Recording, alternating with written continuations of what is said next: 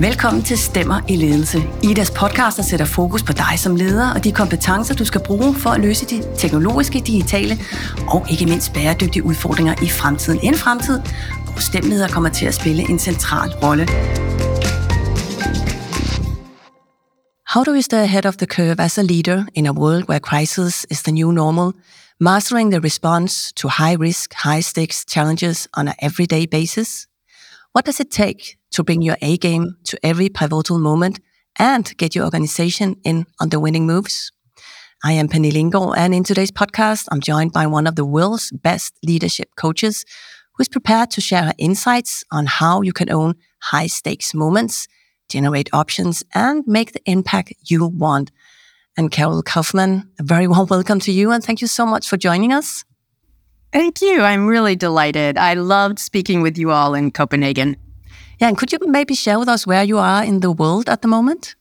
Sure. I'm in. Um, I'm about a half hour west of Boston if there's no traffic, and an hour if there is traffic. If there, yeah. okay, great.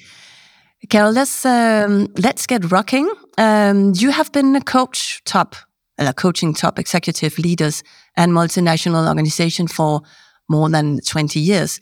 How have their, their questions, their challenges changed like for the past three to five years? I love that question because at first I was thinking, has it changed that much? Because a lot of the leadership challenges are the same, right? How, how do I help engagement with my people? How do I know my impact? And then I thought for a minute and went, wait, COVID. Um, that has changed leadership permanently. I think the biggest thing is the the the range of what CEOs are expected to deliver to their people is huge. So one of them said that, gee, now I have to be comforter in chief, my people. And how do I, you know, create an environment of a healing organization, which has never really come up before. And then as we're seeing more of a of a younger wave of workers who are less less interested in extrinsic uh, motivation. I mean, they are interested in money, but mm. they're also wanting more sense of purpose and meaning. And then, last but not least, um, our leaders are having to unlearn a lot. You know, as we are getting, on one hand, more flat in leadership, but on the other hand, you need to be really super agile, which is what real time leadership is about which is you you need to be able to run a flat organization. You also need to be able to be directive. You also need to be reflective. So I think that it's harder to be a leader today, but I think it's also more rewarding. Hmm, maybe we could get back to that because it sounds pretty challenging. And you said it has been changing for good. And yeah. Carol, you, you said yourself the pandemic. And yes. besides from, from, from the pandemic, a large scale digital disrupting disruption uh, quickly evolving business models. We have we have war in Europe for the for the first time in centuries.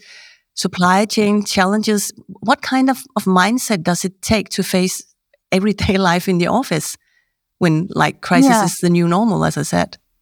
It's interesting. So I'm I'm thinking now of two major organizations. One is one of the I'm going to say more than is true because I don't want to identify it, but one is the mm. one is the top 10 largest organizations on the planet. And another one, their market cap is like 300 billion. Okay. And I watched how these two different leaders have responded. Now, the context of their businesses are different, but what really works is this because one of them has just done beautifully. And, um, and he really spoke to me once and he goes, Carol, the war has entered my organization. You know, I mean, yes, they at one point they hauled everybody out of the Ukraine. Now they hauled everybody out of Israel. But inside the company, you know, war was taking place in terms of, you know, a lot of people having very polarized views. Because what you need now is the capacity for seeing complexity. Um, so, but I think the thing is, the mindset you need is one where um, you really get how important the culture is and you have a growth mindset, a resilient one, but you can also speak to the heart of the people as well as, you know, sort of the the strategy, etc. So I think that that's one thing. I'd say growth mindset and really the ability. One of the organizations was really good on a rational level. Um, and the other one was really good on a rational level and an emotional level and really bringing people in answering every single question and that that takes a that takes a lot of authenticity and transparency and knowing not to go too far because there's a, a kind of guardrails i think around what a ceo can really share with everybody so so by too far you meaning too private or yeah yeah or or sharing um there's a concept I talk about in the book, and, then there's a, a, chapter called, I think, Big New Role. And it, it's really about stepping into a CEO role, but stepping into any larger role requires a shift in your identity. And one of the things I call that is entity identity, which means so for, for you, you have your own identity, identity. You're, you're you. Okay, you think things, you want to say things, etc. But then if you think of yourself as the entity you represent, mm. that changes what you can say, what you can do. So one of my leaders said, you know, I can't say anything about my own private opinion. Nothing. You know, and he goes, guns, abortion, anti Semitism, anti Muslim. I can't say anything because I, I do and the stock price can go up or down. So it's how do you be really authentic and transparent, but know know your limits so that you're really serving and speaking for your organization and not yourself. And that's just really hard. That's is, is that is that different than from five years ago? And also talking that with being authentic, having take take yourself with you to work also as as a leader. Um, good point. On one hand, it's the same, but I think now there's just more things swirling around that people can have strong opinions about. Go to work, stay home, you know, pro war, anti war. So I think it's just you're right, it's the same challenges, but I think the stakes are higher. And, and it, yeah, it's higher stakes and it's higher heat, I think. So Okay, yeah, we, we can come back to that and talk about how, how you navigate in this, if, if there's a compass or something you, you can use for doing that. Because I want to like to ask you that, of course, there's a lot on your plate as a leader and you have to take care of yourself and navigate in this. Uh, but also you have to take care of your organizations. So exactly. how do you, in, in, in your experience, uh, are leaders doing in terms of creating a safe environment and a meaningful and innovative work environment also in the organization at, at the moment?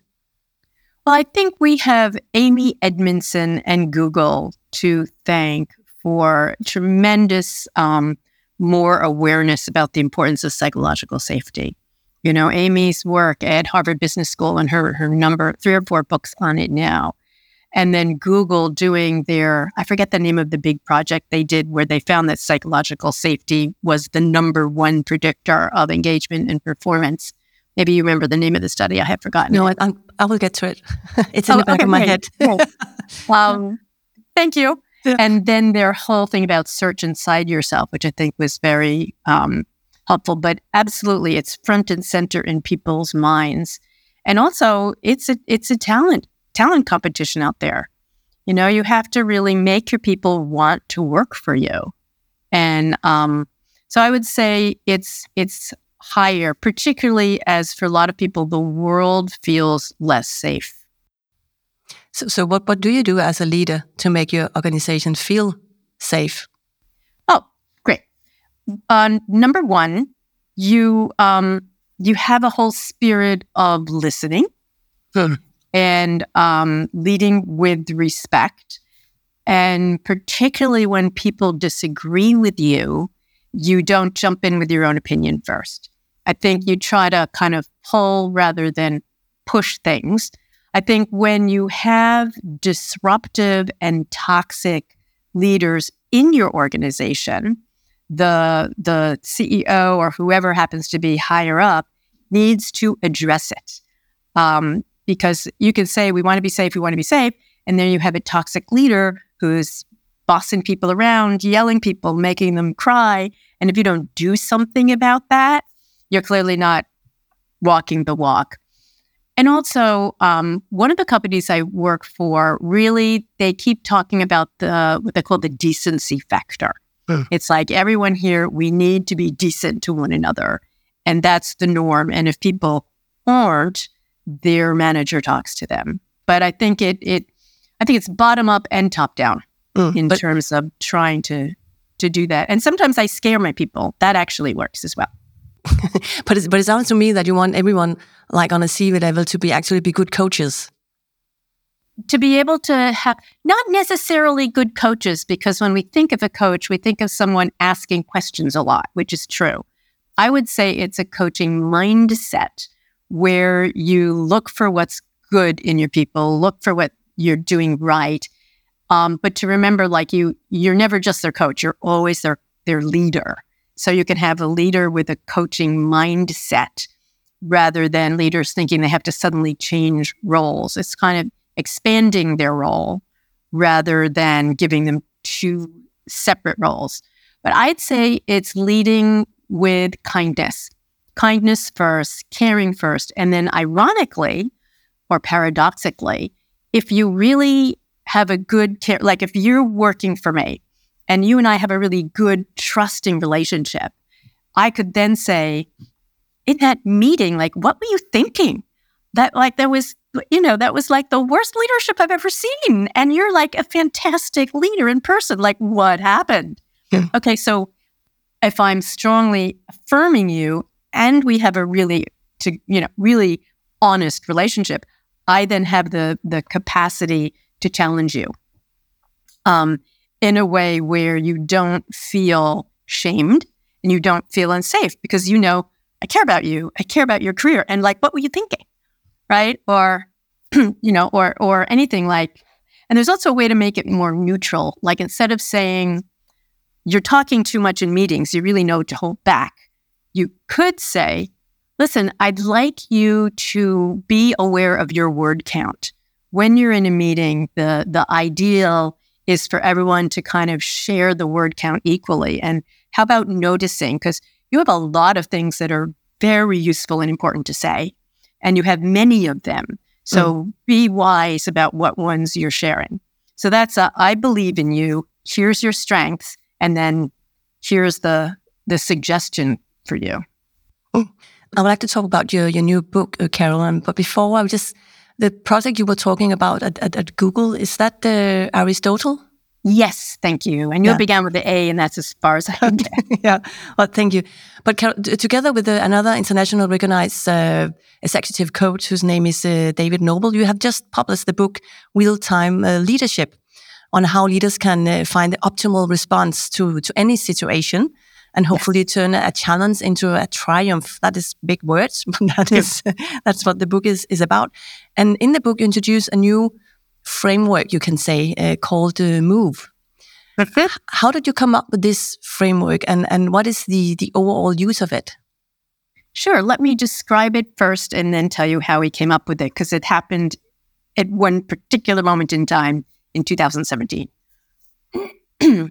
okay what the the whole thing about high stakes situations is how do you overcome your default way of acting? How do you expand the range of what is possible for you to do? And to do that first you need to know yourself then you need to start having some guidance on how to expand your leadership. And on one hand it's based on a lot of evidence based work. It's based also on on business strategy. David is a business strategist we do include some on military and special forces, lots and lots of psychological theories and, and leadership ones. But our kind of spiritual base or our backbone is really from Viktor Frankl, a quote from Viktor Frankl, where he says, more or less, between every stimulus and response, there's a space. And in that space is our freedom to choose. So, stimulus is a project crashes, you get a promotion.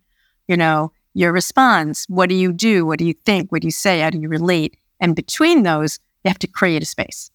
And one of the, what we talk about is okay, fine, you can create a space, but then like, what do you do? How do you know how to guide yourself? And then this is helpful for coaches because you can use this framework to help you coach your client, but a lot of it is for coaching yourself. Um, by the way, one of the things I love about the book is it's really great for people who um, are not interested in coaching.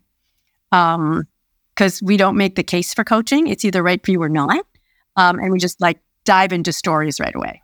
So, as, as a leader, how can I, what is the book use? How is the book useful for me as, as a leader? Okay, so if we go through the acronym, sort of M O V E, mm. what it is is M is to be mindfully alert. That is um, of the of the challenges of leadership, which we say it's three dimensional leadership. One part of it is what you need to do and what you need to accomplish, but you also need to know like who you need to be, and then how you need to relate. And we call those the three dimensions of leadership and mindful as in centered, but alert like an athlete. So that's the M. And how do I train? How, how do I train that as a leader? How do we do that? Yeah. Okay. One of the things I like about the book is on one hand, each aspect of it can translate into a split second question. Mm. Okay. Okay. You walk into a meeting and you just invite yourself for one second to say, okay, what do I really need to do here? So it could be I'm walking in and I think I'm supposed to make a decision. But if I just stop and say, wait, what do I need to do here? It could be, oh, I need to align the team and then go to the decision.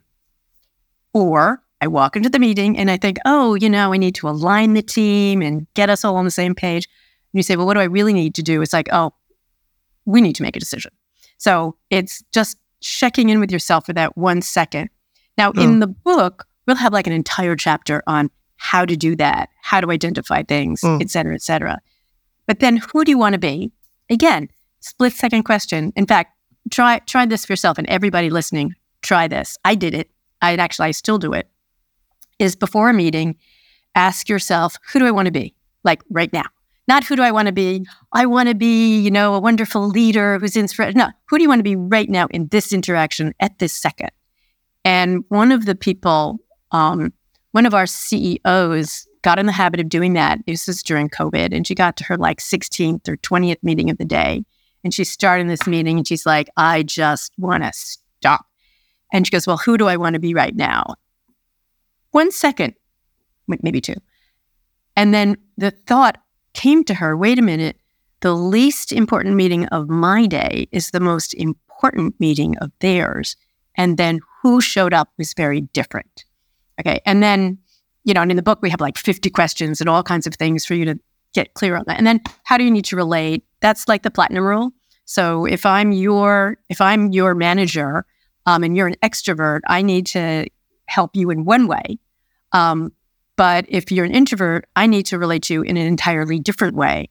So the platinum rule is treat others as they would want to be treated, which may not be what's right for you. Mm. So that's like sort of the be- the beginning.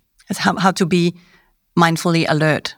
Like exactly. Be, be in the moment. Yes. To those three dimensions of leadership. Exactly. And then you have the Oh, go on. Sorry. And then we have the O, like if you take the, the framework, which, which, is options.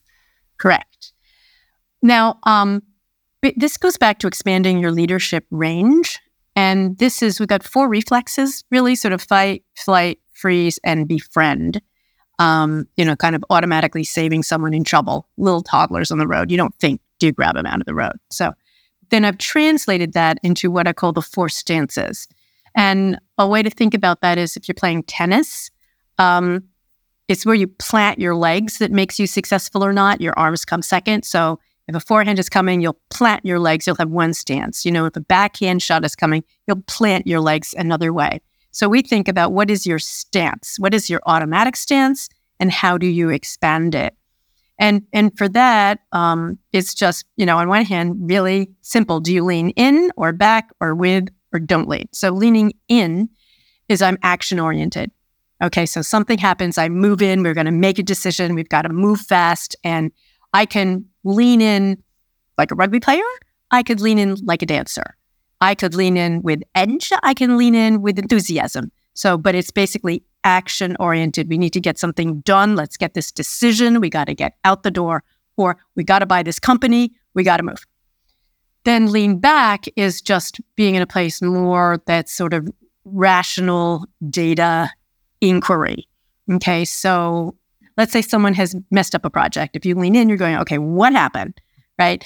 And if you're going to lean back, you go, wait, what happened? Let's go through this step by step, see where we could have tweaked things and what could we do. Mm. If I'm buying a company, it's let's do better due diligence.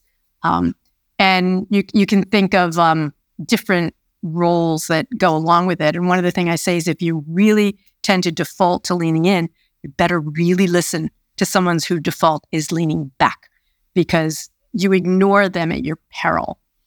But then there's leaning with, and that's connection, mm. you know, caring about others.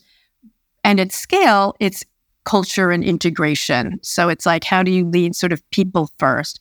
Then the really, really tough one is to be able to say, under high stakes situation, some challenge is thrown at you, and have the capacity to say, okay, don't lean, mm.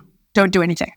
But but Carol, if, if you face a, a crisis and an everyday situation or a meeting or things are like going very rapidly, this is a lot of things to have on your mind, a lot of decisions you have to make. So basically, you should yeah. have this in, in, in your in your backbone.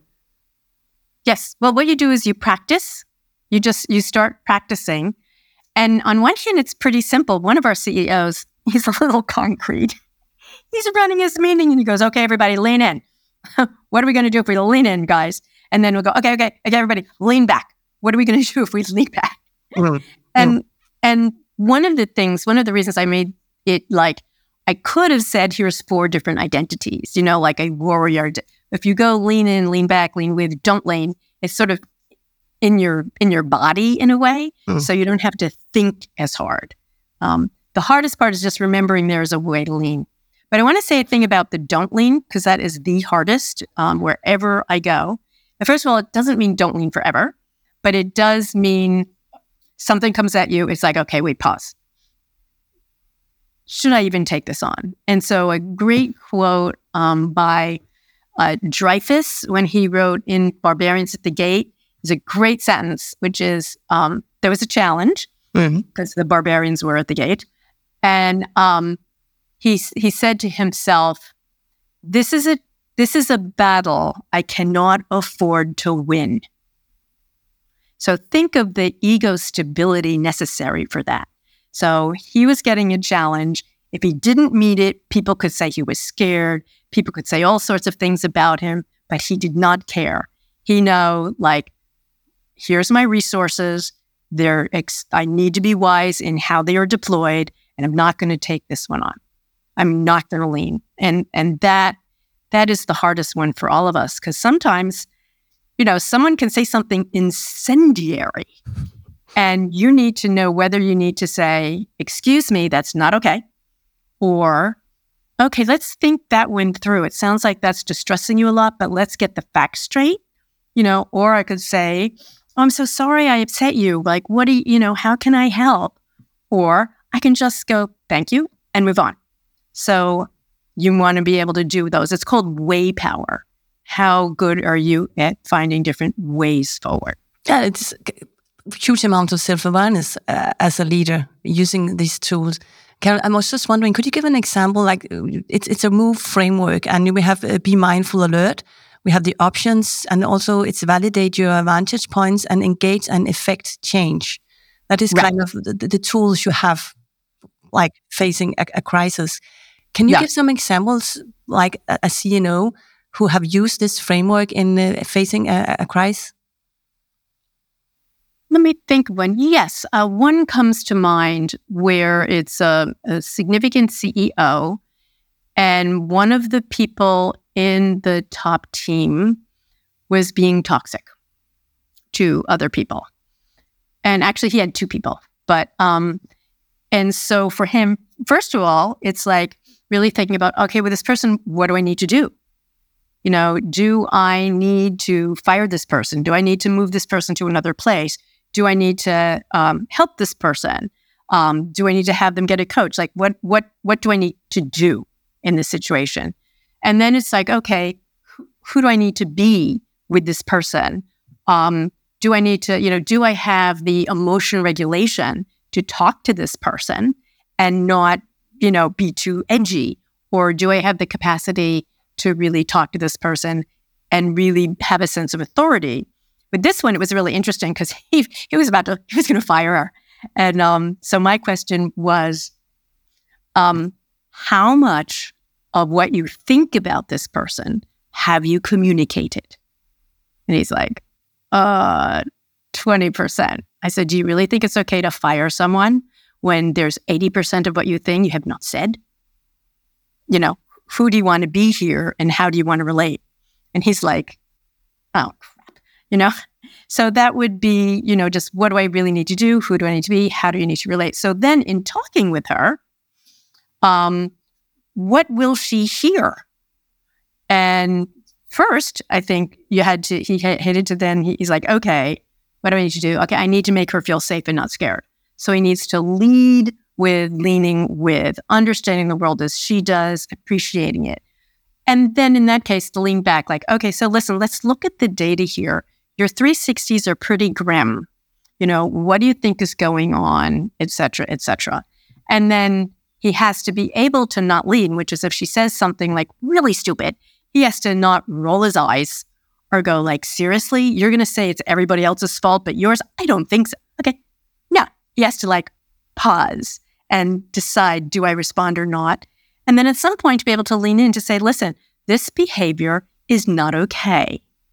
This is not acceptable to our organization or your people. And if you don't shape up, you're going to have to go. So in that situation, but then mm. back to Vantage point, it's like, am I seeing her clearly? Um, you know, do I have on rose colored glasses? Because he had another disruptive person where he had on rose colored glasses, where he just thought, this person is great. They've saved the company like millions or billions of dollars, and he couldn't could not see. And with her, it was gray glasses. You know, he was sort of seeing everything. So I'm like, wait, let's let's pause for a moment. Before before you just think of all the things you don't like about her, I want you to draw three or four circles in your mind and fill them with what do you respect about her? What is she good at? What has she helped other people at? To, to help him get a better vantage point mm. rather than I'm just really mad at her right now, as opposed to wait, let's get clear. And then, you know, how much detail do you need to look at? How wide, you know? But then the big one is is bias. Um, are there ways that he's being biased? Now, to make life more complicated for him, she was one of the few non Caucasian women in this C level organization. And it would become a big political turmoil if he let her go. Mm. Um, so then what do you do when you go through it again? And then engage and effect change is really how do you communicate? What signals do you send? How strong are they? How often are they? Um, Etc. And and then as a leader, then how do you do what only you could do? For example, in this case, it was true, but but it's like, wait a minute, is this really my problem to solve? So anyway, that that's an example around mm. trying to. And so, by the way, with the woman, he kept her on, and with the guy, it, it took about a year, but he finally realized it was, even though the guy was extremely helpful, um, he really just couldn't couldn't keep him. Mm. So, so what, what you said, Carolyn, that this framework uh, from from from your book, you can use it to uh, to prepare yourself as a leader and also your team to to face uh, crisis on an everyday basis. Yeah, I mean, because it's it's basically it can be very detail oriented because like for the MOVE model itself, I think we have twelve chapters. Mm. Which goes into there's a really deep dive. Like, for example, there's part about when do you lean in? When do you not lean in? How do you know if you're leaning in too much? What is a way to lean in? What's a, it? It mm. goes through mm. each one of those, and and basically, it's how do you internalize those in this simpler way. And do you feel now it is difficult to talk about, about the future, but do, do you feel that this framework uh, is is what you call it future proof? That that would kind of dress me for the future as, as a leader. Yeah, actually, I would say that hundred percent. And partly it's because it's about a process, mm. right? It's not saying you should buy blah, blah, blah, or you shouldn't do blah, blah, blah. It's all about the how. Um, and so I think it, it, I think it is actually evergreen in that way. Um, I think it would have been useful in the 1930s, and hopefully it'll be useful in the 2030s because it's all about using yourself as an instrument. Mm. You know, I think that's useful for us one way as coaches, one way as leaders. But I didn't realize until the book was out of my hands and I couldn't claw it back was I'd actually also written a parenting book. It's incredibly helpful for parenting. Yeah, it sounds like that.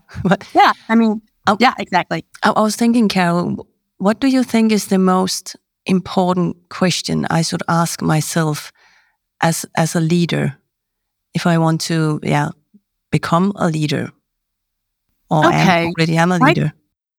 One one thing about the book is when we talk about it, because you know, there's the three dimensions of leadership. There's the yeah. four stances. There's five ways to validate your vantage point. You know, etc.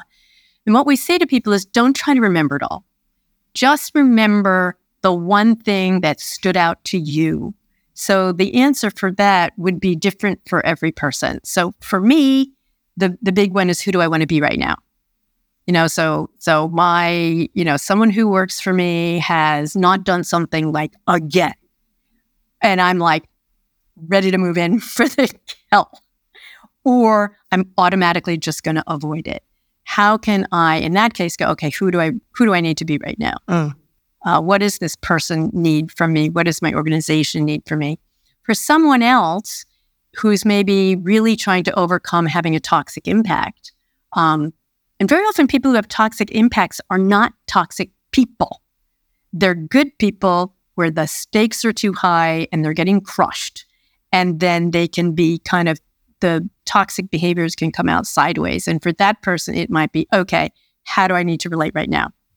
Hmm. How do I need to be, you know, working on my interpersonal impact? So I think ask the question that's the most interesting to you.